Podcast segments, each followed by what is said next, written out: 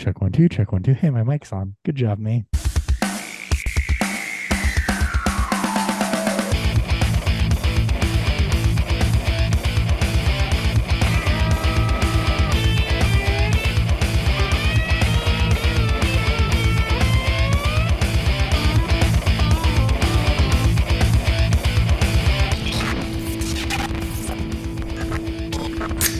Welcome to Beerfield. I am your host, Chris Hopper at Beerfield Hop on X, uh, at Hop134 on Threads, which I actually haven't logged into in like two weeks. Um, it's redraft season. It's in full swing. So, uh, joined by my esteemed co-host at Ryan Miner underscore FFP, Ryan, Hello. and my slightly less esteemed co-host at Beerfield 30, Dan. That he looks around all over the place and then his mic doesn't even fucking work. It's, I hate There- I hate everything. There you I- go. He looks around, does the whole thing, bumps his mic because he's refused to replace a cord for two years, and I mean, at this point, it's it's like a novelty thing. It's like, well, you know, that's just who Beerfield is. Guys just don't take it seriously enough. and no, not for the la- not for the last four seasons, at least. Uh, yeah, year seven. We're getting real close to our final actual NFL season. Um, in lining things up, so we should have fifty-two episodes left by week one.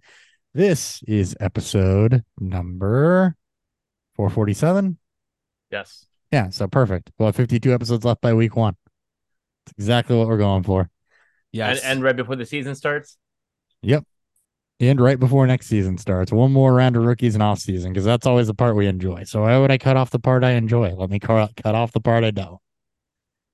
Um, tonight we've got news and rumors from around camp. Still training camp season, so we'll be covering all of that, uh, including the overuse of has been carted off the field and how we've all become numb to it at this point. I'm pretty sure. Um, we will also talk ADP risers and fallers, and then uh, as we'll we'll do the next couple weeks here, and then um, give you some redraft strategies as you head into your drafts over the next couple weeks. Before we do that, we are drinking because that's kind of what we do around here. So let's go ahead and get into a beer or whiskey preview. Maybe. maybe. There we go. What's fueling Beerfield?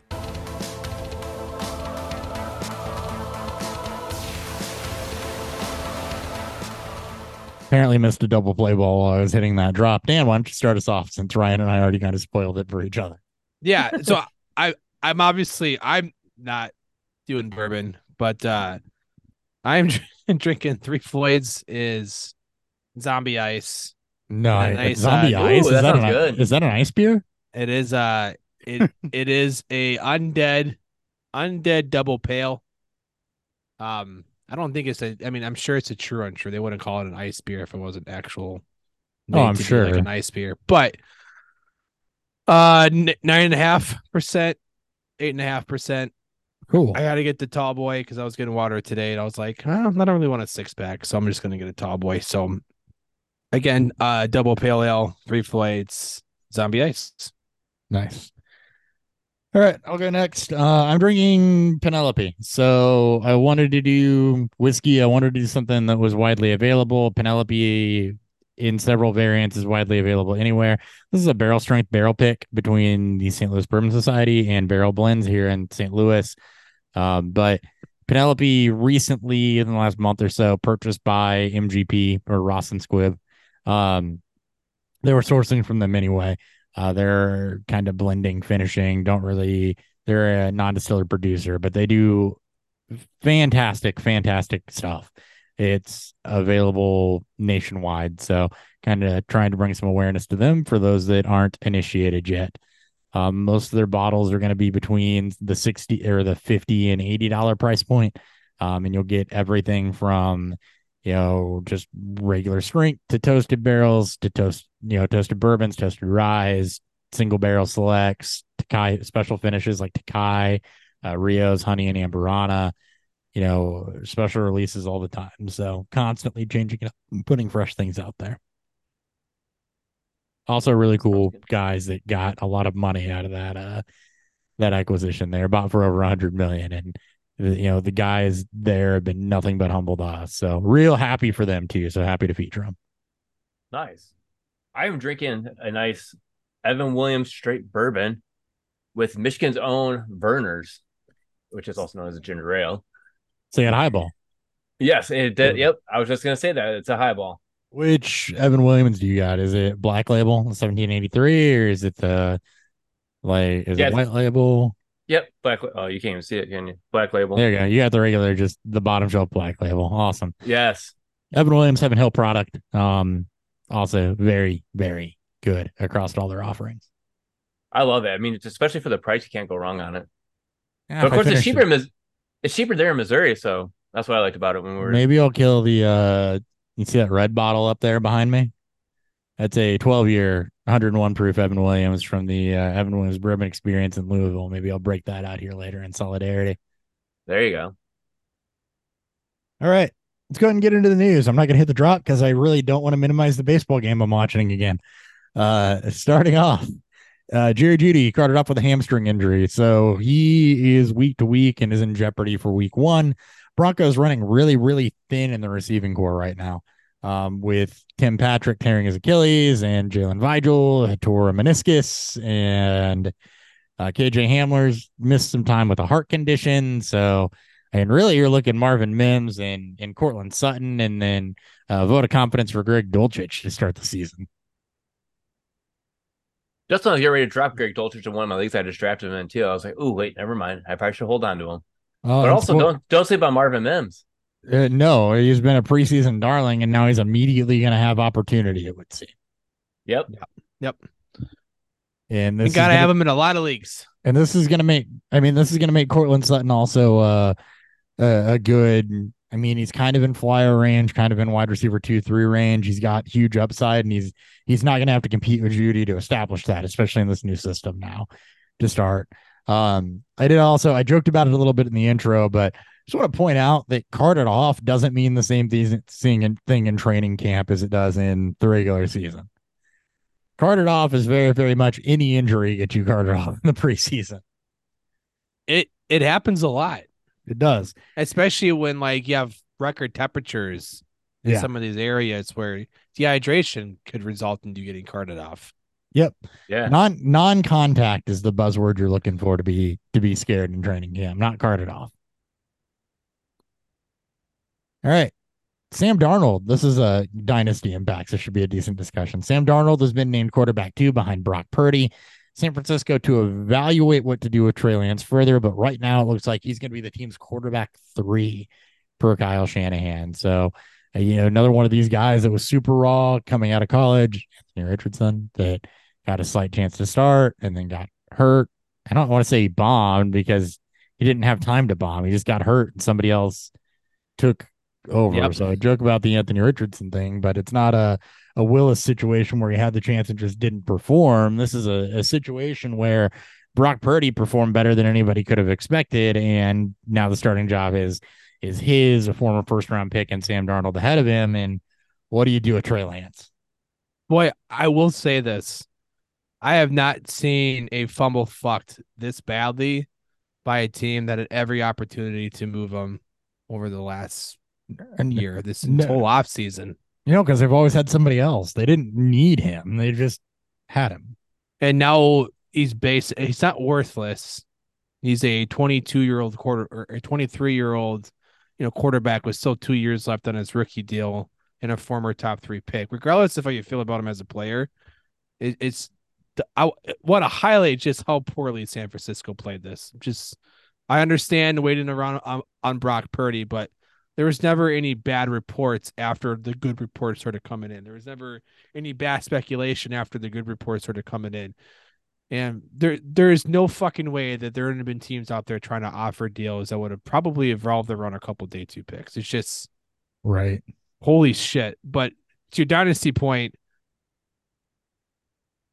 you can't really drop him. I mean, you can, right? He's not worth much, but He's got to be a hold, right? I mean, he's a don't- He's a hard, very Be- hard hold. because when he moves somewhere else, his stock's going to go up. Yeah, you can't do anything with him because he's worth nothing right now. So you're basically You giving him can away for literally nothing. you can try to buy low. If if somebody is trying to sell him for a, like a third or fourth round pick and super like again, it, it's like he's not worth shit in a single QB, right? The Right. only actual value that comes with them is a two QB super flex system or multiple quarterback start league where there is still value to him because Ryan mentioned wherever or, or, or as Hopper mentioned, wherever he goes, it's a bump in value. And a lot of rumors, mm-hmm. there's uh, there's a, a lot of Vikings fans are talking. I was on board with this in March. I I I think it'd be a pretty bad waste of resources. Yeah. At The this Viking- point, I would not be trading for him. The I'm Vikings would be a bad race waste of resources. But if I am Green Bay, if I am Washington, if I am Atlanta, Atlanta, Tampa Bay. Tampa Bay, one of these teams that doesn't have a solution right now, why not try to take a flyer on that? If you're just rolling, you know, Tampa Bay is rolling former also Boston Break Baker Mayfield and late round picking Kyle Trask, and Atlanta's rolling Desmond Ridder, who, you know, honestly, I think is pretty comparable to Kellen Mond. He's now on his third team. You got, um, you know, The Cardinals the Cardinals. just required another fucking draft pick. Like you can They take three trades easiest today. flyer. You can look, Yeah. literally take one of the easiest flyers in the book and say, hey, if Clayton Tune struggles or you try to play Lance over him while you wait for Murray. Because Right. I, I, I'm on the trend that maybe And- Murray won't even play this year. and then all. you have an asset you can move for even higher. but we don't know what San we don't know what San Francisco's asking, and San Francisco always does seem to have uh they always seem to have quarterback injury troubles. So it wouldn't be Darnold's not a model of health. Purdy with the UCL injury last year, it wouldn't be would not be outrageous for um Trey Lance to find himself in starting duty there. But if I'm one of these teams that doesn't have a long term answer, like Green Bay, like Washington, like Tampa Bay, um, I want to be on the phone with that and I want to be figuring out what, you know, what what's it cost and what what can I do to try to get him in and at least give him a look. There's so many teams. The Raiders we didn't mention. Uh, I'd say yeah. the Saints, the Saint, like I don't think the Raiders needs- would take him. I think the Raiders are almost like in that like tank mode in a way. well, they don't have, yeah, but you can caught- like there's tank and you so don't much upside. start him. You just got to yeah, go look at him. it's Well, yeah, fucking I Jimmy mean- G behind of him. Like Yeah, but you could he say could be there's so much reunited with Jimmy upside, G. but he's never showed that upside. So like it's Jesus, I almost Pitt- feel like it's over. Pittsburgh. It's not over. It's not. Yeah, Pittsburgh. I'm- It's yeah, not. It's not. It's not over. Right. It's not over for Trey Lance because a high round pick with that much talent isn't just gonna go away. He's gonna jump a couple teams. He's gonna get. You, you can't guarantee he's going to get another shot, but he's going to get moved to places where he has a chance to catch on a couple more times before it's it's done. It's not over because he flamed out in in San Francisco, and again, it's not over because he didn't. It's the Rosen thing, right? Rosen never caught on, yes, but Rosen had one bad season in Arizona, went to a new regime, and they moved on from him. He had other chances to catch on. Now Josh Rosen sucks, so he didn't. For for Trey Lance, who's very very raw, he very well could have other uh, will have other chances to to catch on because it's not like he played and sucked. He hasn't done anything. He didn't have a chance to do anything because he got hurt, and then Brock Purdy played well, and they didn't move away from what was working from him. And you can't really fault San Francisco for that, but holding him, if you believe Purdy was your guy, is is a mistake there. Yeah, but how like if you say he he didn't fail and say like where how where's he gonna succeed at? Like Kyle Shanahan can pretty much take garbage and make it a quarterback that works in the system. Trey Lance has not been working in his He- system because he keeps getting hurt. he didn't fail and that's that's where it's at right and it it's not even a matter of it's a lottery ticket it's not a matter of he has to go somewhere he's absolutely going to succeed. You can't think of trey lance as he was this first round pick that's a surefire thing and the next thing in the waiting but especially in superflex you can think of it as a lottery ticket where you're thin on quarterbacks with extremely high upside especially right now when the value is super low. I really wonder if this quarterback like thing was for did Kyle Shanahan want him or was it John Lynch that really wanted. I mean, Trey that's been their. I mean, you know? that's been their biggest thinking for a while, problem and it was probably Lynch. But since is like that's been their issue since in San Francisco too. Is is that Kyle Shanahan probably wanted Mac Jones up until the last hour, and then it was all about the upside and the raw potential upside of Trey mm-hmm. Lance, just given his athletic measurables. Yeah. What's what it's always been, and, and that's what the league has shifted to because that's what you got in Mahomes, it's what you had in Josh Allen, it's what you had in Jalen Hurts. Obviously, Yeah, but besides Josh Allen, these guys, what's that? these quarterbacks have clicked though. Like you know, Trey Lance really hasn't clicked. That's I mean, why they he- took a chance on. That's why they took a chance on Trey Lance because he looks like them athletically. Of Yeah. course, there's chances that he's going to bust. The same thing with Anthony Richardson. The same reason guys like Kellen Mond got drafted in the third round. They're taking chances on these mobile quarterbacks. I, I, I know it's a bit of a stretch to say that, but still, they're they're, taking no, it's not. They- taking. You're right. 'cause it's mine was also it's Desmond Ridder, it's Mond, it's Tune, it's these guys that are athletic and can move that teams want to get a look at because if they can throw it all or they can mold them at all, you have that ground game upside. I'm gonna fucking laugh when San Francisco flops this year because It's Brock Purdy's not that good at football. no, There's literally nothing athletic about him. it's why Kyle Shanahan has a good job of finding these shit quarterbacks, and making him but he does decent. just He- enough to mask every fucking weakness they have. Except when That's you what actually watch him play, he Yeah. is so close to, to throwing interceptions, get his wide receivers fu- uh, fucking killed. It's like Jimmy G all over again. He throws high over the middle. You won't have any playmakers left, and then we're gonna watch Brock Purdy get exposed. It- it- it's it's Shanahan is obsessed with these types of quarterbacks, and what has it actually gotten him? A good nothing. running game. Yeah. like he's got Uh, a Sam multiple- Darnold. like he took advantage of what may have been the, the the greatest discrepancy of conferences in the NFL that we've ever seen in last year. He had to beat two fucking teams last year. That's I wish Two teams. And he had he has one of the best collections of playmakers on a team in the league. And then somebody named Brock Purdy, which I've always enjoyed Brock Purdy until pretty much post freshman season is when the real Brock Purdy came out. I enjoyed Brock Purdy for that one year he was in before it went bad. I- Yeah, no, I but know. I, I really wish player Breece Hall. profile did this is is rates right instead of counting stats for like interceptable passes and danger plays. Purdy didn't play that much. He had 17 danger plays and 12 interceptable patch passes. So, I mean, He- well, I guess he did. They just found ways to beat not so good teams. Well, That's that's just really what they did And when last you year. have a good they had one of running the game- softest rosters. Yeah, and they traded for you know McCaffrey. Yeah. They had one of the easiest schedules rest of the season last year. Yeah, you have a good running game, you can get away with a little bit of that. But that's, you know, Yeah, I uh the NFC is also weak again this year, so San Francisco doesn't have to do too much to get Oh. out of it. But the West has somewhat improved outside of you know the Cardinals. But the difference between Trey Lance and Anthony Richardson is very slim. Let's put it that way. A Rich was able to at least do it against Power Five teams. Well, Yeah, but That's- Average almost got that's- benched every game. but skill set. And yes, A Rich also and Josh Allen was benched every one of the worst quarterback prospects like nearly ever. Like All right, you shut your mouth. Josh Allen was a goddamn godsend to saint. There was no way he was. no, gonna it's a bust. goddamn send to you. Yeah, I know, I know. But Because Wyoming's he, he was still trashed. Yeah, yeah. Yep. It's Wyoming's such a powerhouse. the only team that wanted him. And uh, how's Josh Allen doing? He hit. He, he is one in a million. He is literally a unicorn, and I love him for it. And I'm I gonna keep too. him in your league that I have now picked him up because he's the only player that I think is worth keeping. Hell yeah. All right. Anything else on that? No, No, we talked about it for like 15 minutes, so I think we're pretty good now. too much Brock Purdy. All right. No, there was no Brock. There was hardly any Brock Purdy in that. It was all Trey Lance. Exactly, too much Brock Purdy. The Browns have named Joshua Dobbs the backup over Kellen Mond and Dorian Thompson Robinson.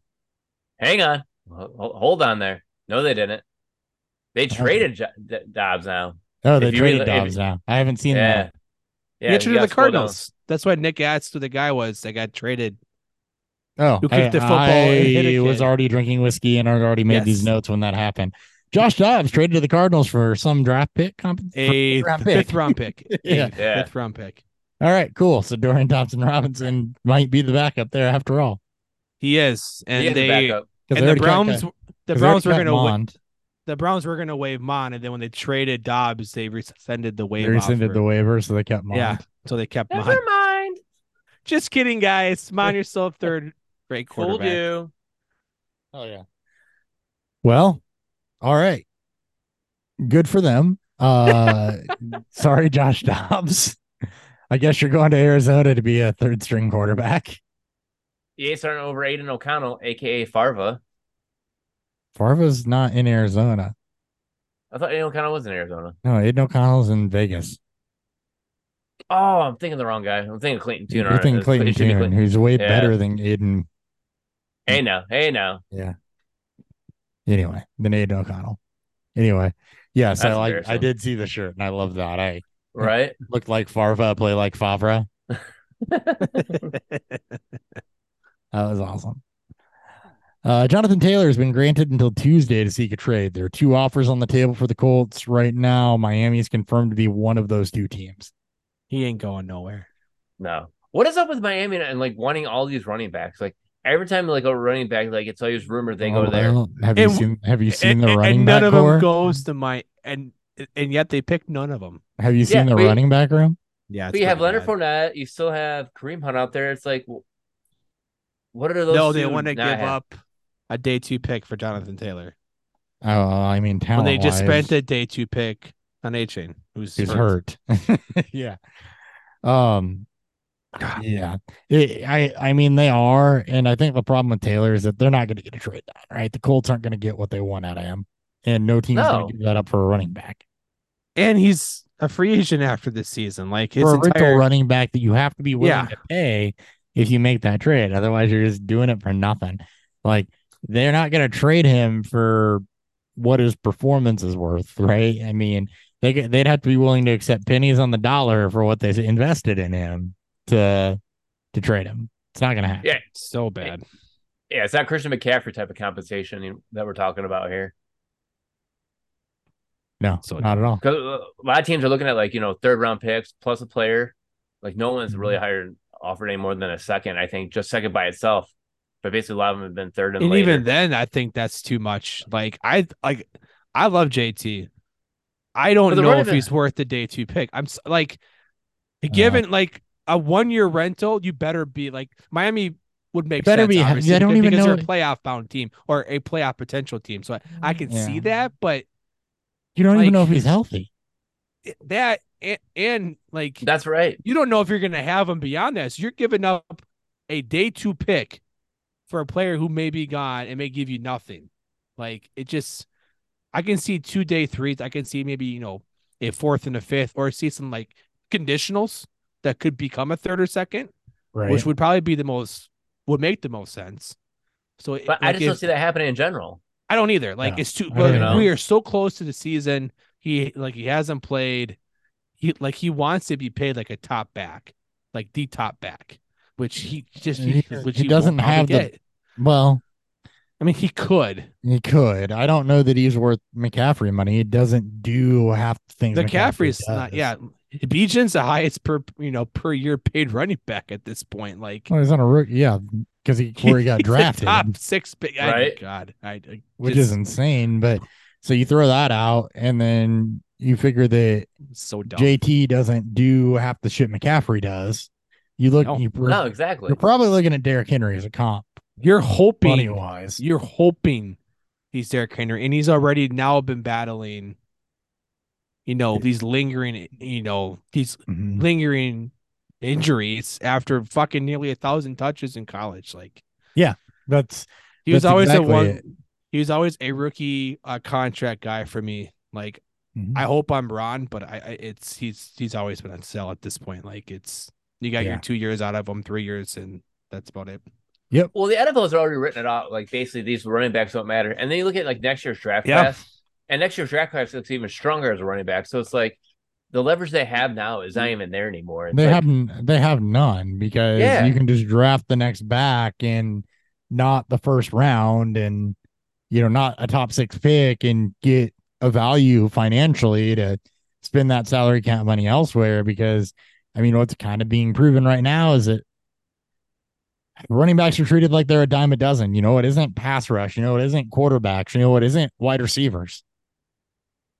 It's not linemen. It's not defensive ends. It's not anything else that's really important. Like it's just in every position. draft class, like right after the 17, like every draft class since the 17 class has been disappointing. Like Yeah. relative to the hype that they gotten during their years has been Disappointing. pretty disappointing. And and if it's not for that 17 class, we're looking at a pretty barren running back landscape for Dynasty, and and we're gonna keep seeing that. Like, like Breece Hall getting hurt was just like what like what the fuck? If Bijan gets hurt, God forbid.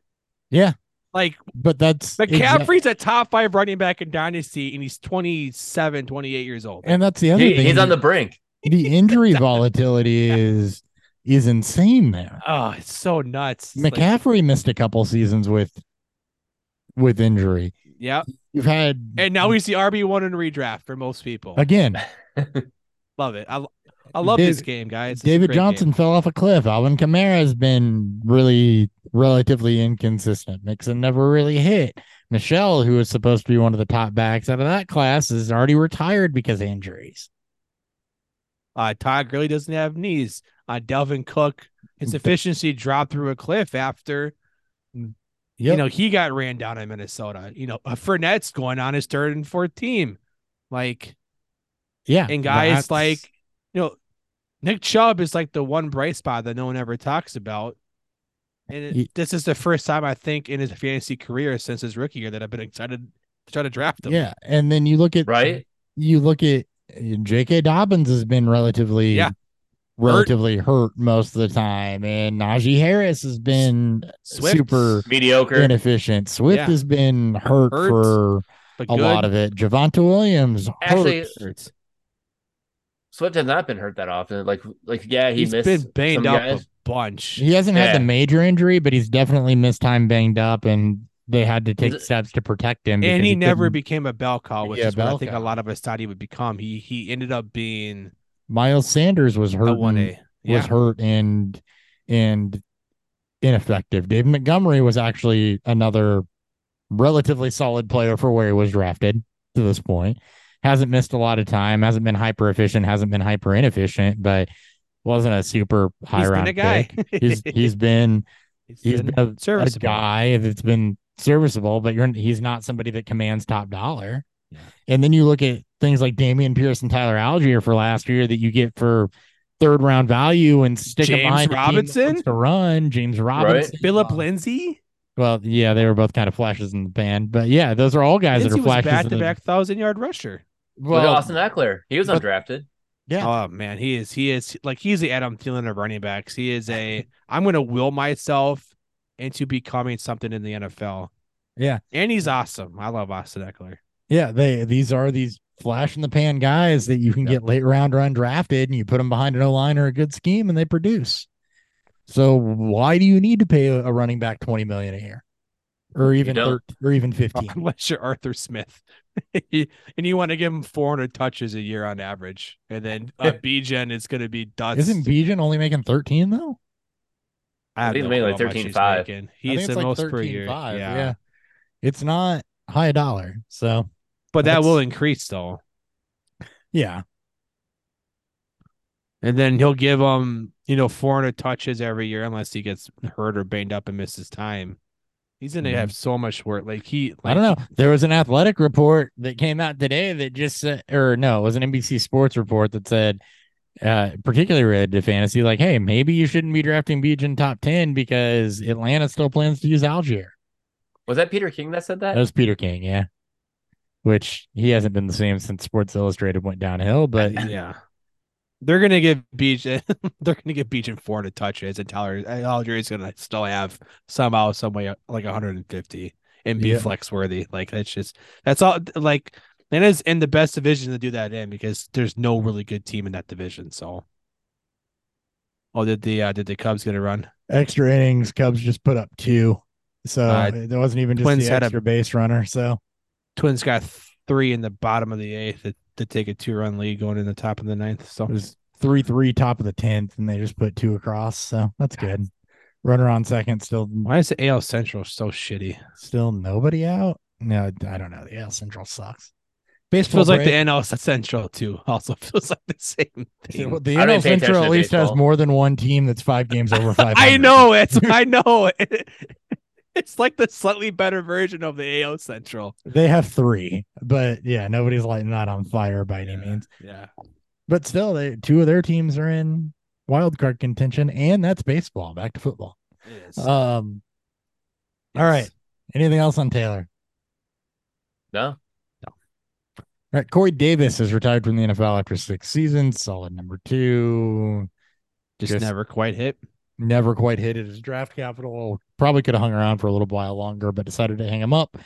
Uh, immediate implications on this for redraft is that Allen Lazard should easily be the wide receiver two for the Jets, and he has a rapport with Rodgers, so expect maybe some more floor like performances out of him. Wide receiver three, four in PPR type stuff. Nothing amazing. And No. that's that's that. Has there been any reports as to why a, a Davis retired? I don't. I haven't dove hard into it, but No, there there really hasn't been. He his in his statement didn't even say retiring. It said stepping away for this year. So I don't know if it's mental health or injury I would- related I would assume meant. Yeah, just the grind ass- wearing on him or whatever. So Yeah, I mean it's it when you're top five pick that doesn't really hit. It's it can be tough on. eh, He was already on his second team though, and it was kind of accepted. He never took a lot of hate for it, I don't think, because Tennessee. I'm saying for focus on the him, like like internalizing the fact internally, that he, he was this top prospect. He was expected to do more, and in yeah. with with injuries and Tennessee probably not being a good landing spot in hindsight, that it's just kind of it Mhm. sucks. just kind of where we're at. Yeah. Yep. It does. Um, number one receiver on our first draft class. So there's that. He'll always have a special place in our hearts. Yep, for that exact reason. All right. Uh, DJ Chark expected to miss time uh, to start the season with a hamstring injury. Uh, so out in Carolina with Chark out and Terrace Marshall dealing with a back injury. It's looking a lot Jonathan like Mingo Jonathan time. Mingo is going to get some early run here. yeah, let's go. What these guys need, one injury away. And Jonathan Mingo's a large guy that is really athletic and showed some ability in college. I'm excited for that. Me too. Honest, Bryce Young can put it on him. Which a good late round. Bryce- It's a good late round flyer right there. He'll, he'll just have to jump and throw it so that we can get throw over the offensive lineman. And Bryce has been fine. I know. but I'm, I'm just. It was just for a laugh. He's five ten. Oh, ha, ha, ha, ha. Thank you. I'm 5'10. Shut up. Actually, 5'10 and three quarters. We round up, but still. Uh, let's see. Jaxon Jaxon Smith in Jigba also being reported as a week one long shot for Seattle against the Rams. He's dealing with a hand injury, I'm pretty sure. Yeah, he broke his wrist. Wrist. Actually, is what happened. Wrist. So Yep, yep. yeah, he's a long shot for week one. So, you know, more Lockett and Metcalf to start off. It, it is what it is there. I mean, JSN's didn't have the best year one outlook because of the mouths to feed there. So just that is what it is. Yep. Uh, Terry McLaurin is dealing with turf toe again. I feel like there's always something that nags him all year. Uh, so Outside just of some- being a Washington. Yeah, so just something to monitor. MRI showed nothing severe, so just something to pay attention to and something to. That's one player I'm actually fading now in ADP. Basically, like I know I'm not going to be able to draft him because I'm going to drop him so far, and he's going to go before that. But I wouldn't take him anywhere before the seventh round, just because that turf toe tends to linger. I mean, look what happened to Davante Adams a few years ago, back when he had turf toe, and he was under a thousand yards and didn't get like double digit touchdowns.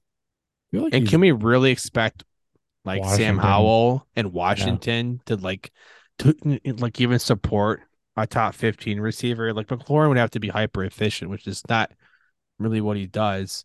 And I Washington have to throw the ball enough to be there. he's more efficient than you think. Hold on. I'm gonna pull that up, and that that's kind of what it comes. That's kind of where the value comes in at. Is he's he actually is more efficient than I think a lot of people realize. I was looking at this the other day as I was doing my Scary Terry. my He was redraft used more downfield last year. He's he's seventh in yards per target. He's ninth in receiving yards. He was twelfth in unrealized air yards, which is kind of nice. Fourth in deep targets. Um, he was where's the yak? Eleventh in yards per reception, twelfth in yards per team pass attempt. So I mean, Uh, he's a top twelve receiver in the league across most efficiency metrics, right? It, it's I mean, quarterback accuracy wasn't wasn't great for him last year either. He was 61st in his target accuracy and only you know, was 70th in catchable target rate, and he still managed to be top 12 in most of his efficiency metrics. So just just saying to say he's not not hyper efficient, he's actually he's more efficient than he was 17th in yards after the catch. I finally found it. So I, I, I mean, 17th in yak and 12th in unrealized air yards is a pretty good combination. You're not, he's not going to hit wide receiver one by any means, but that efficiency easily puts him in high three to mid two range, in my opinion. So, and that was with bad quarterback play last year. It's not like he had anybody there that was setting the world on fire for him. He goes from from bad quarterback in in inconsistent starters to maybe at least consistent starters. It's not an upgrade, but I don't think it's a significant downgrade from what he dealt with.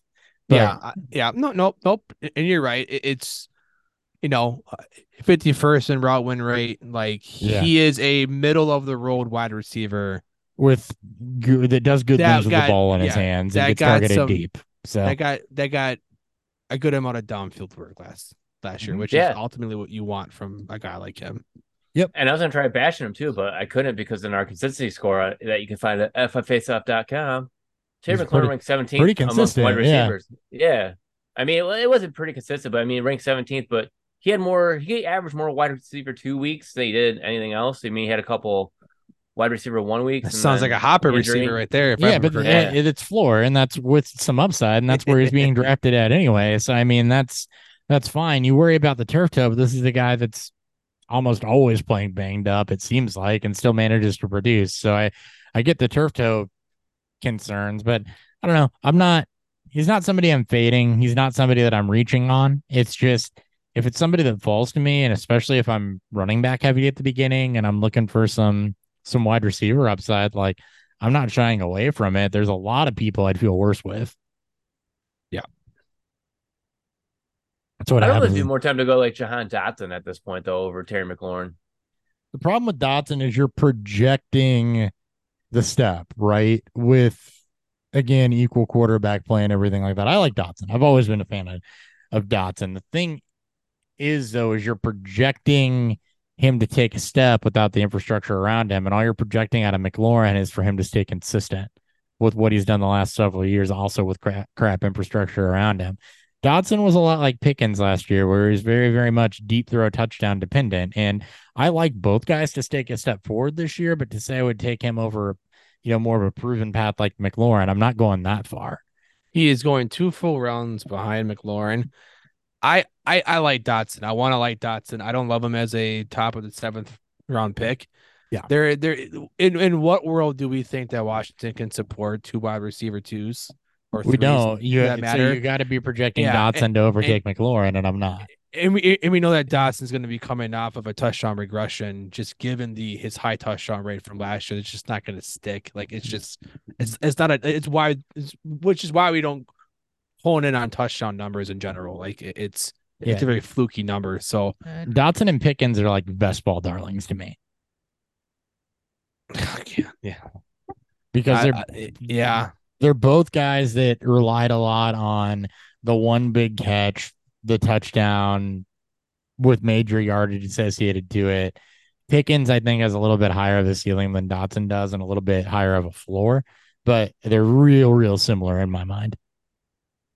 Uh, so it's also hurt last year. He was. I think- I and can't believe he was on and off, if I remember correctly. He, Yeah. mi- I thought he missed a stretch just kind of in the middle there. And then when he came back, a lot of the f- hype around Dotson comes around the fact that at the end of the year, he was doing more that just wasn't one catch stuff, if I remember correctly. He was going four or five for, yes, four, seven, nine, six. So he missed week four through ten, but the last missed- fi- five weeks of the season. No, sorry, Did he missed really good, weeks- actually. He five missed through weeks 10. five through nine. He, he missed five weeks through five nine. through nine. That's right. Yeah.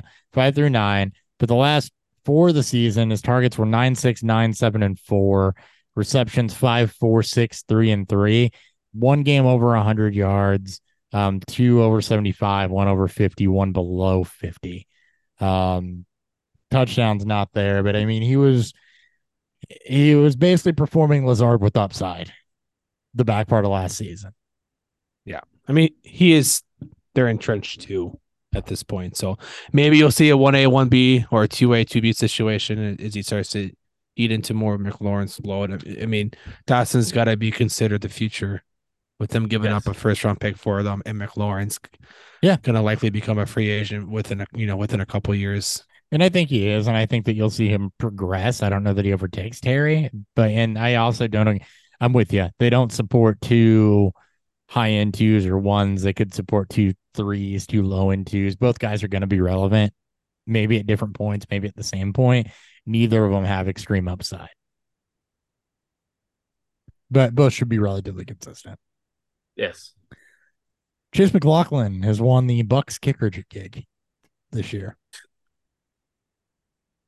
Joey Slye has beat out Michael Badgley for the Commanders kicker job this year. And uh is it Devon or Devon? De'Von Achane? Devon A Chain? A De'Von Achane. Devon A Chain. I don't know why my it's the whiskey. De'Von Achane uh, classified as week to week shoulder injury. He'd be all right. He'd be all right. eventually. All right, let's get into some rumors. Uh, so this is the news around training camp that doesn't really count as news because it's not substantial, but it is what people are reporting on, and some of these are repeat reports, so they were are worth paying attention to.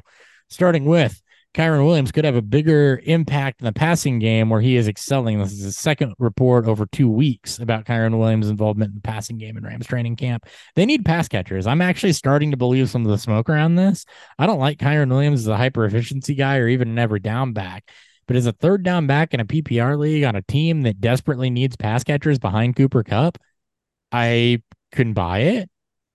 I I he- no. I'm like that's great. no. I'm very I, I'm very happy for him. Like maybe he can become a Chris Thompson at at a you know five eight hundred and sixty five pounds soaking wet. M- maybe, but no, no. Late round into your bench stash, sure. You know, first in first out kind of guy. That's that fine.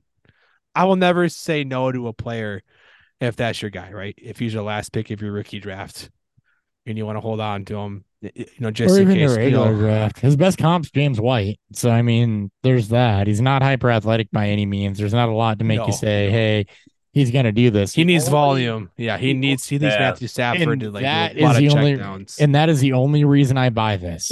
is because the Rams desperately need somebody other than Cooper Kupp to catch catch passes. They you don't believe in Puka? No, they don't have a lot. They No, don't have a lot on the the offensive line, which opens up the check down in the screen game.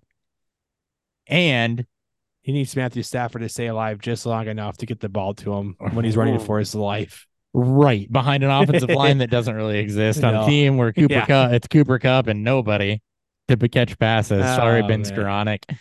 And that's the only reason I buy this because actually Cooper Kupp light. there could be volume. I, I mean, It's like Cooper Again, Kupp I- ice, yeah. right? I mean, it's it's terrible. it's like Cooper Kupp play. Yeah. It's yeah. No, I mean, hey, if it happens, it happens. I I I- I'm you Second- spun a good narrative. Like you spun the right narrative. Second report sure. on it, right? I'm just saying. Yeah, I'm not. yeah, yeah. I'm not standing for Kyren Williams by any means. I don't. this I don't like. News Kyren- S seven Hopper stands Kyren Williams. He is now his guy. He has finally reverted on a running back he's hated to now love. It's only taken seven years for this to happen, but Hopper I didn't ever hate Kyren player. Williams because everybody hated Kyren Williams. That was not the guy that that I hated last year. I know. I'm. I, I know. I usually hate somebody that has obvious red flags that nobody else wants to acknowledge. Cam Akers, same team. Um, Josh Downs has been a volume target in the preseason and training camp. NBC Sports is touting his 448 speed so he can turn quickly. He's playing ahead of Isaiah McKenzie in the slot. All right, let's break this down. Josh Downs is a volume target in training camp, playing exclusively out of the slot. Probably true. It's a safety position. He works nothing but shallow. He's going to average like six yards per reception. I, I believe that wholeheartedly that he's getting enough volume to where he's probably going to be the wide receiver too, averaging shit yards per reception and put up like 700 yards and two touchdowns or whatever. Um, He will never be more than a wide receiver for no, he like, won't. 80% of his weeks. He may be floor, but why are you targeting a wide receiver on a offense with a brand new rookie quarterback who's extremely raw and will probably run the football a bunch? Like because the of- Colts will yeah. throw the football the least amount of times this year. It's almost guaranteed. And also, I just want to point out the misuse of 40 time. 448 speed one is not fast for a wide receiver. It's it's right around average. And second off, it has nothing to do with your ability to turn quickly upfield or pivot quickly up speed upfield. That's your burst and your agility. Th- That is straight line speed of 448, and that is not burner. And Josh Downs is like 160 pounds. Like he's small, isn't he? He's really small. Yeah, he's small. yeah, so super that quick. speed score is it's like Jordan Addison, but Addison, It's- uh, you know, at least it's But good at football. uh, Addison's a good route runner with extremely good agility. That is not what Downs is. No, no. That Downs, it's a, I guess right now a slot small possession receiver, even though he should be more of a deep threat. But Yep. I nope, agree. I don't care about the Colts number two. I don't really care about the Colts number one, and I love Pittman. Hurts. Yeah, it's because it's a running quarterback. Um, that in Sam LaPorta, maybe Goff's favorite target, not named Amon-Ra St. Brown. I do not care about any pass catchers in Detroit not named Amon Ross. But that dude is going to lead the league in targets this year. Good chance. Yeah, You love Jahmyr Gibbs though. and don't sleep on David Montgomery. Yes. no, don't sleep on David Montgomery. No. I li- I like I like LaPorta, especially in Dynasty. Redraft rookie tight ends that are maybes or waiver wire pickups, not draft picks. They are they are streamers at the very very very little best. They're waiver wire just- pickups yeah. after they do something. Yeah. you don't, And then they don't do anything for you for three weeks. Oh, you drop, but then they do something again. Like we we, Right. we know what this game looks like, Hopper. We've been there. Yep. Josh Jacobs rumored to report to the Raiders before Week One. He remains unsigned. I think he'll be. Do you think he'll be there before Week One? Is basically what this is. it's very uh, hard for for any of these players to really take time off. Like you can't really hold out anymore. No, you can't. You can't do what He's gonna play. Lev yeah, did. yeah. He's gonna play. we won't. All right. Uh Khalil Shakir fall to fifth on the Bills depth chart for the Athletics, sitting behind Trent Sherfield and Deonte Harty. Uh, which is not exactly tough competition. What do you make about Khalil Shakir not Practice squad, on baby. for a second Yeah, take it's training? Camp? He was Ah, he was a fifth round pick. He was a fi- I mean, it was an uphill battle. We liked him, obviously, but we didn't like him. We loved him. I mean, we were big fans. But he was a fifth round pick with some opportunity last year, and when he got the opportunity, the Bills decided to bring in John Brown and Cole Beasley back. Um, he has an even easier wide receiver room this year, and he's you know fifth in the depth chart, so probably dead, unfortunately. Yeah, un- unfortunately, like yeah, Yeah. Maybe. Yeah, probably dead. And for Probably dead. dynasty, it's.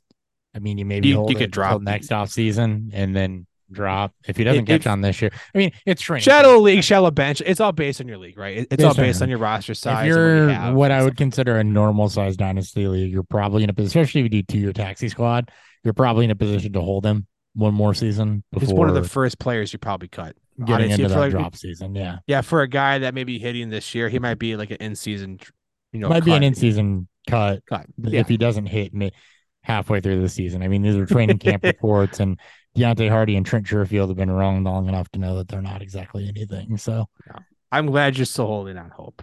I hope you're right. 'cause Just I a also little bit. Right. I know. Me too. Just a little bit of hope. Really. I don't like Just a giving. bit. I've always been the type that believes in development, so I don't believe in giving up on a day three pick in because you're already developed guys are going to be day one, day two. So I don't really believe in giving up on a day three pick that you saw something in in his second year. I think you got to get to at least year three before you you cut ties if you can stomach it with the roster construction. So if it's somebody you truly believed in. And Yeah. Khalil Shakir was a guy for a lot of people. You have to like him. So, It's you really it. gotta- Yeah. exactly. All right. All right, so I got a strong storm coming. So if I cut out, I might be done. No, that's cool. We're gonna do beer review right now. Beer review.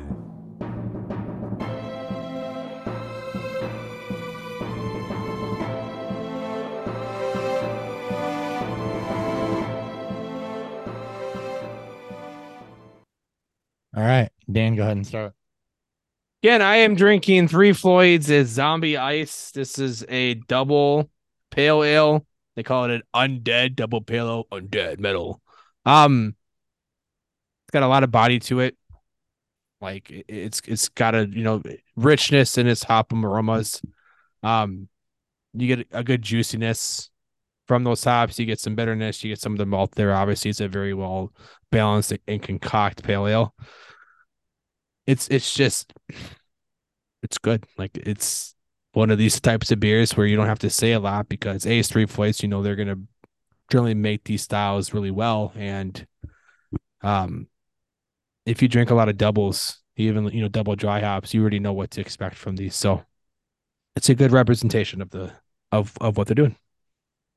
Dude, I love Three Floyd's beers. Like anytime I see them, I always grab them off the shelf. I'm like, oh, I gotta try that one. Oh, I gotta try that one. Yeah. Every one I've had so far, like I've, I have not like said like anything bad about. it. I It's always been think, uh, positive. I think Gumballhead's pretty overrated, but uh and their sours are just like aggressively tart when they don't need to be. But their barrel age program, like Dark Lord's great. You know, their barley wines have always been solid. Um, and the price doesn't seem so bad when everyone else is also now increasing it. So three floyds is good. And their rep around my neighbor, you know, their rep in my territory is fucking awesome. So Good relationship there, right? yeah i uh you know when you work in this industry you meet a lot of the same people in your roles obviously so you see them all the time at at beer festivals He bitch you complain about the same things Damn customers, and they don't want to sell the you to buy this many cases from you, and they're trying to sell them that. you gotta it, uh, it, it worked well for me coming from the other side of the industry where i was basically trained to say no so I, I i already knew what to expect from someone in my position because i used to tell people my position no all the time so I hate salespeople. I hate them, but I love them. I'm a brand ambassador. I don't really sell. I mean, I I do to an extent, but I don't. I I, I don't physically sell them the product. Brand ambassadors are different because the brand ambassadors, well, you and for listeners, not you, because the brand ambassador is just to make it known, get it out there, move Yeah. product on the shelves, right? Get it in people's mouths, so they like it and they'll buy it. That is basically my role. Yeah. Salespeople are like pusher. I shouldn't, say, hair. I shouldn't say I don't like salespeople because I work with some awesome salespeople in the corporate world when it's not my money. I hate the salespeople that harass me in Target and Walmart and door to door and whatever Oh my god, is that horrible? I like my corporate salespeople because, cor- well, one, they're exceedingly nice because they want the company money. It's not my money, and most of them are pretty cool people, actually. So, any event, Very cool, not saying that because one of them may be listening. right? And it. I'm drinking, Um, as as Chris said, a highball, which consists of whiskey and ginger ale. But I Mm-hmm. had Evan Williams, and I mixed it with Michigan's own Vernors, and it's very nice and crisp. You know, you got that nice ginger flavor taste behind it, and it, like most whiskeys, people say like you know the whiskey burns. This one doesn't really burn, where it's more actually drinkable and more enjoyable. So it's more like you have like a slight nice whiskey feel, but a nice background of the ginger ale on the back end of it. So very easy to drink. I'm already almost done with this one and about ready to pour another one. All right. And I was drinking Penelope's barrel strength, barrel, single barrel select um, from the St. Louis Bourbon Society and Barrel Blends. Yeah, on, the nose, it's it's not exceedingly proofy. Alcohol doesn't jump out of the glass on you. You can tell that it's bold, but it's not exceptionally proofy. There's a nice like sweet oak tannin, a little bit of dark chocolate. I haven't done a lot of whiskey tasting recently. Maybe some light pepper in there.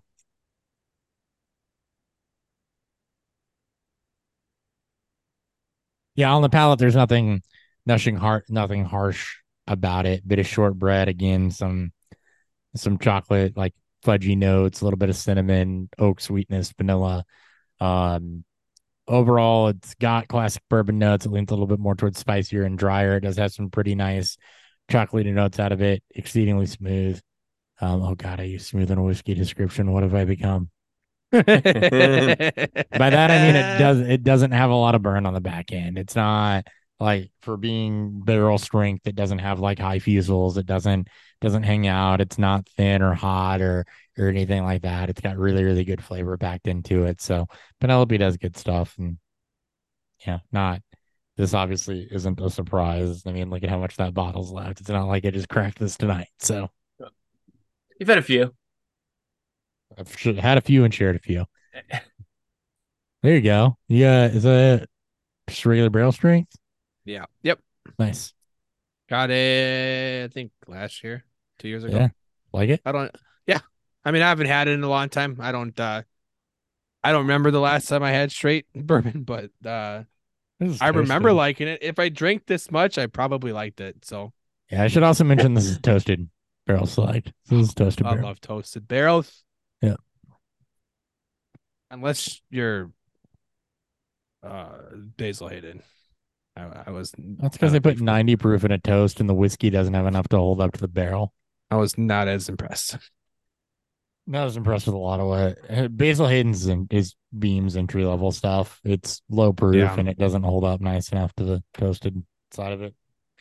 All right, let's go ahead and get into some ADP risers and fallers here. Uh, I went by position and kind of by position. I just looked at where the big changes were versus the drop off. So, um, for quarterback, most of your changes were up around five spots or so, so like half around, nothing significant. Uh, Anthony Richardson, Tua Tagovailoa, and Justin Herbert all moving up. Um, what do you make of Tua and Herbert moving up? Is it just because we're getting into redraft season and there's more name cachet there? I mean, Richardson obviously is because he was named the starter, but what about the rest of them? What do you make out of them guys jumping half around suddenly just because we're more into drafts?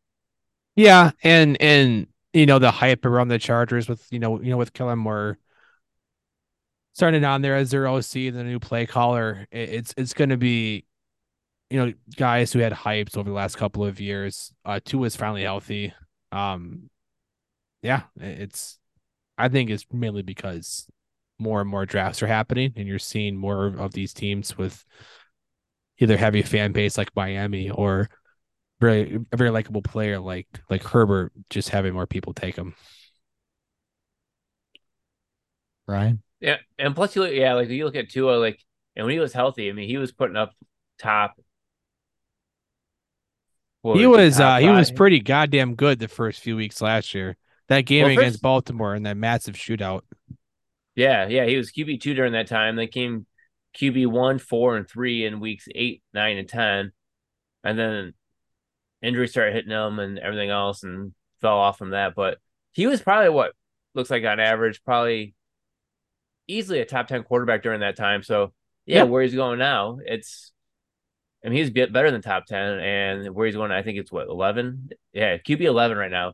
So and he's going right behind Dak Prescott and ahead of Aaron Rodgers. So I don't mind that value right now on him, especially with the weapons he has around him still.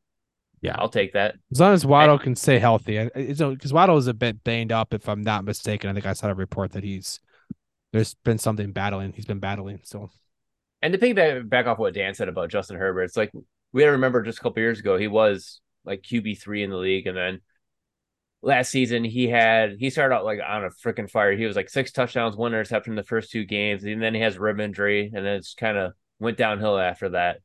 So definitely a nice bounce back season for him coming, especially where you you can get him right now in drafts.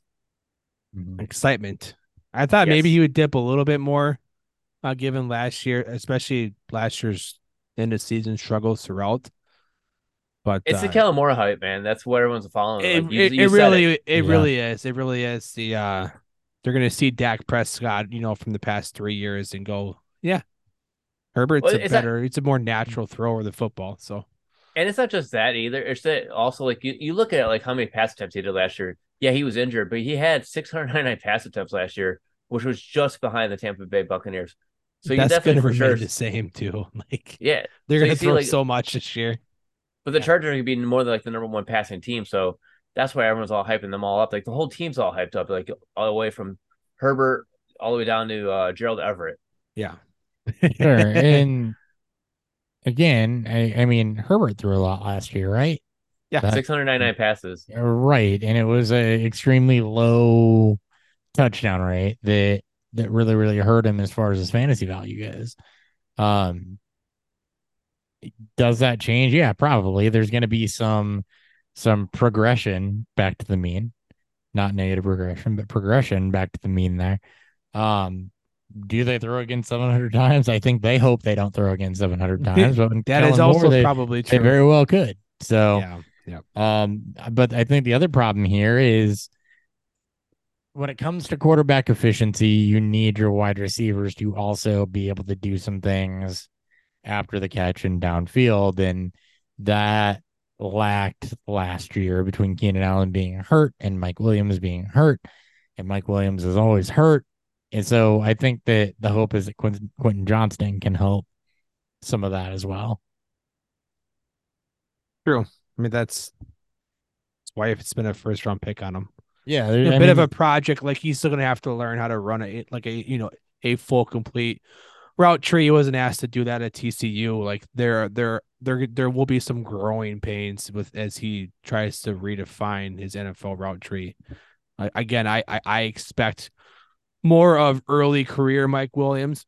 I believe that's the role he'll probably fall himself into. So expect a lot Except- of quiet weeks and some boom weeks, but hopefully on the field. yeah, yeah, right. You have the right quarterback and what should be the right system to you know take advantage of a guy like Quentin Johnston's skill set as of right now as a rookie.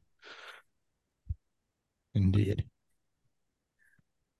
All right. Uh moving on. Anything else on those three quarterbacks? Oh, sounds good. All right. Your running backs that are up. These guys, it was 12 spots for the top grouping of running backs that went up. And that's going to be Zeke Elliott, obviously, because he just signed. Yeah, makes sense. Khalil Herbert. Um, and I think this is because people are drafting. I think this is because throughout the preseason, you haven't had a lot of flame around D'Onta Foreman or Roschon Johnson. And, you know, they just came out and said that Herbert's done nothing to lose the starting role. Javonte Williams is up around that much because he's confirmed healthy and actually playing, I think is where his comes from. J.K. Dobbins because he returned. And then Kenneth Walker is also up 12 spots, which uh, anything to pull out of this other than guys signed and returned to camp and weren't. Herbert's the only one I found interesting that he took Yeah. a big jump because he wasn't. Thank you for agreeing with me because he wasn't. uh Hey guys, I gotta Yeah. go. All right. All right. See ya. See ya. Bye. Bye. Oh, Storm he said he has Dude, storms. Yeah. You have to it's go- on it. murder somebody. It's on it serious. Yeah, we'll find out. Anyway, Herbert is the interesting one to me because he didn't. He's not somebody that just got signed or returned from injury, and his situation really hasn't changed. It's just people feel more comfortable with him in that role, I guess. It's probably more confirmation. I think at this point, I think it's you know you, you know you get the signing of Roschon, who was a popular Mm-hmm. you know, a popular sleeper prospect for a lot of, you know, uh, dynasty guys. There wasn't a lot of waves when rookie camp came out.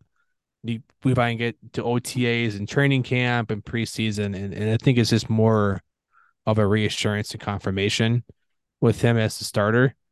Um, that's that would be my guess. Like he, we all expect the Bears to be another very efficient running uh, team with, with a lot of opportunity for Herbert to take advantage of said role.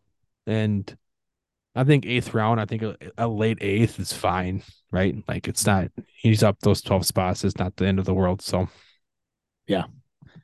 Um, I'm with you. Anything else on those guys? I think JK is returning to camp. Javonte is injury related. Walker's injury related. Zeke is I've heard nothing on Walker. I'm just a little like I I thought he's been Yeah, the- hurt. he had been with the groin issue, and Carroll this week it basically said that he's not worried about his status for week one or anything like that. And for whatever reason, we put a lot more emphasis on drafting a guy that might not start week one than we do on a guy that might miss week ten. Right? It's still Yeah, a handful hmm. of missed weeks. So yeah. I I it's and with I, I, I want that. I want to love that situation, but there's something brewing in the waters in Seattle, and I'm just not. yeah, I think it's the I'm fact that nervous. There's a couple things in Seattle that make me nervous. It's one that they did Yeah. spend capital on Charbonnet, even though I don't think he's good. And the other part that makes me super nervous, though, is the fact that Geno Smith had a career year, something's bordering on elite, and something that he's never even come close to sniffing. And I'm worried that that's just false. yeah, I don't think we'll see a resurgence. This could be the one year wonder, and Seattle just finds himself Right. in a spiral, which I think is their insurance in drafting Charbonnet. A to not only ensure Kenneth Walker doesn't need to take on that many touches, which is obviously not great for fantasy from a high end standpoint, which is why he's just a fourth round pick. But also to help ensure if the passing game is not there, then you can re- lean on a little heavier into your running game. But they also drafted a receiver in the first round, so who the fuck knows? Indeed. All right. Speaking of receivers, guys up again five plus spots are Calvin Ridley, Zay Jones, or Zay Flowers, Tyler Lockett, Nico Collins. Um, again, five spots, not a lot. Nico Collins is up like twelve though. I think solid. I think is more confirmation too with them. I mean, he should have always should have always been known that he will be the starter or be a part of Uh, the starting lineup. He's got to be one of the two starters. I think what it is is that you haven't heard shit about about Metchie or really anybody other than Tank Dell who doesn't threaten a position outside. So I don't hear anything about the Houston receivers. Like, no, none of them. I mean, I'm not. I mean, let's be hundred percent honest. We're also not scouring the internet as much as we used to, I'm looking for this information. damn attention to preseason, but if it doesn't show up in front of me, yeah, it's I, I'm, it's, but still, like I, I'm Yeah. on Twitter enough, you know, pissing off right supporters that I I, I can still see, I still see a lot of you know fantasy football stuff. So I haven't seen nothing about these Houston receivers outside of the Tank Dell blow up in Week One. We it's been very very quiet. Yeah. on that front, and it's uh, it's shocking to an extent, I guess, because why are we trying to attack Houston receivers? Like, I love John Metchie's story. I hope everything works well. You know, CJ Stroud handpicked Tank Dell, but this is also going to be one of the worst teams in football that right? has a lot of very young people in key spots. I'm I'm just not there. Like it's it's it's, it's not like Brandin Cooks, you know, from the past couple years with them where Mhm. you know he's good and you know that he can, you know, command his work. We now have a bunch of young players Yep. with very with very very little information on. Yep. That was the interesting one. The other guys are like five spot jumps with Ridley. I think that's just that people are drafting and he's settling in. That's not a huge move for him. Him and Kirk are going to be close. For Flowers, I think it's again just the same thing. Yeah, it's the exact same thing as this with Nico. And for Lockett, I think it's the, the fact that Njigba's going to miss early. Yeah, Flowers, should still be drafting. Yeah. If Flowers will keep moving, These are all. I don't know when the stopping point is, but Flowers is someone I I, I yeah. I'm and trying to leave my drafts with. we'll- yeah, and we'll keep checking in on these throughout. So, uh, Yeah. Zach Ertz up 24.8 spots. That's just because he's off the pup. Yep. Uh, Starter. Yeah, and then kicker wise, Brett Maher and Jake Elliott. I don't know why the Jake Elliott jumped by seven spots. That's honestly interesting to me. I, I, I They have- must not know about your wife's curse. I that's all. That's all I'm saying. Yeah, I have no idea what the hell that has to deal with. But Maher is just because I think you got confirmation that he's going to be the kicker in Denver. So I mean, I, I also want to target kickers on on high scoring offenses with a lot of potential me too. scoring drive. So Which Jake is- Elliott is well, he may not be the best kicker this year, but he'll have No. a lot of opportunity. no, the confusion to me was why was he ever valued so low that he could jump over half a round? that's fair. That's fair. Um, stock down. No quarterbacks really saw a significant drop. Uh, some running backs that saw a drop. Um, you had Breece Hall drop by 12 position by 12 spots. Um, probably due to the Dalvin Cook signing. Yeah, and and again, it's, Con- health think concerns. that I still think he's a value. I think he's more return to form than we expect, but we know that Yeah. Dalvin Cook's going to have a role the first parts of these seasons as they're not going to rush back Breece. So Indeed. Uh, Raheem Mostert, nine spots. Uh, that's not something I'm interested in anyway, but I'm guessing that's because of the the trade rumors. Gainwell, six spots. That is l- probably because uh, I don't. I think it's just people. I think people. I, I think think it was people overcorrect. It, it's people correcting themselves. It was people correcting themselves after So them not playing week one, so they just presumed that that Gainwell wasn't, or that Gainwell was the starter. So he, he probably rose up, and then now he played no, in week two. off. He wasn't great, and then I think it's just more of him coming back to where he should be. Yeah, and the idea that Swift is the only one that really got insulated value here, and Gainwell and Penny are kind of fighting with each other. Well, rumor is that is that Penny may get cut. So Right. So yeah, correction. The other thing that was interesting is the Elliott signing only dropped Stevenson by four spots. he's still the pass catcher. Like And I think most people Yeah. still expect him to be more efficient because of the broken tackle metrics. Excuse me.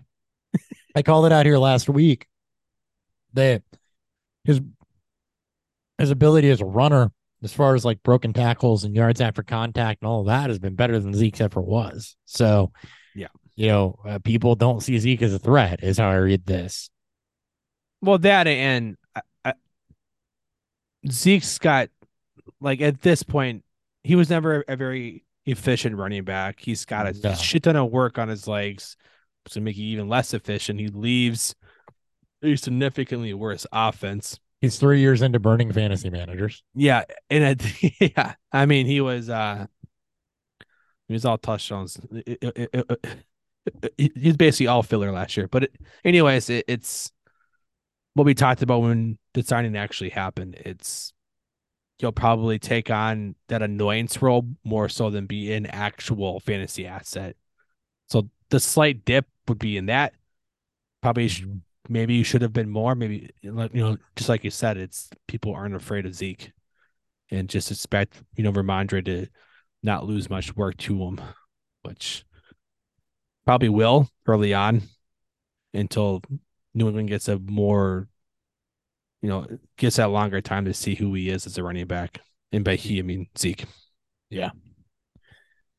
Um, wide receiver downs. The only two guys over five spots were Mike Thomas and Valdes Scantling. So I don't really know. Mike, there's not been any news on Michael Thomas. So He just got praised. It just got, got praise. Yeah. There was some shit that came out that Derek Carr chose New Orleans because of Michael Thomas. Yeah.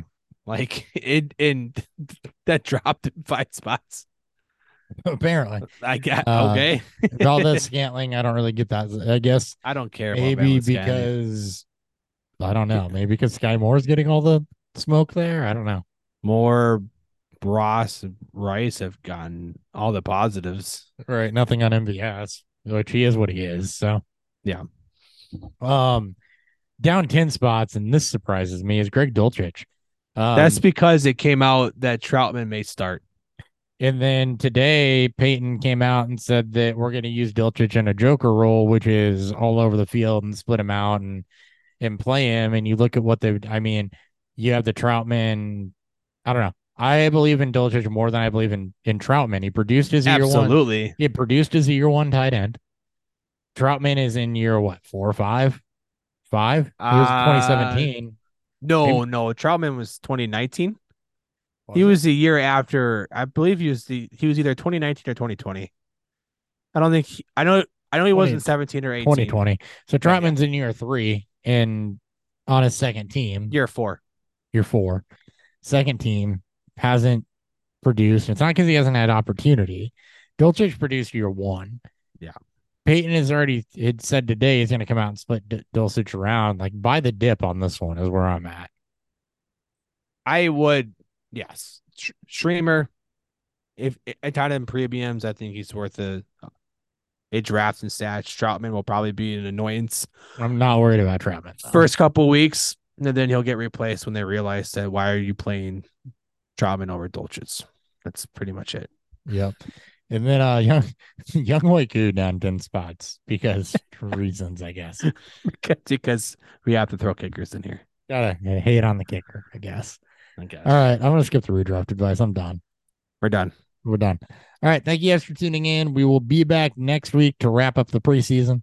Um and wrap up the preseason basically. So we'll be looking at at cut downs and maybe some darlings and some other jobs that have settled out and just kind of doing a, or run around like this. We'll take one more look at ADP before the season starts, as people are going to be drafting through Labor Day.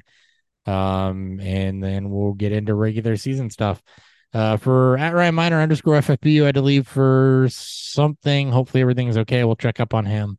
Uh, for at Beerfield Thury, for I am at Beerfield Hop. We will catch you guys next week. Peace.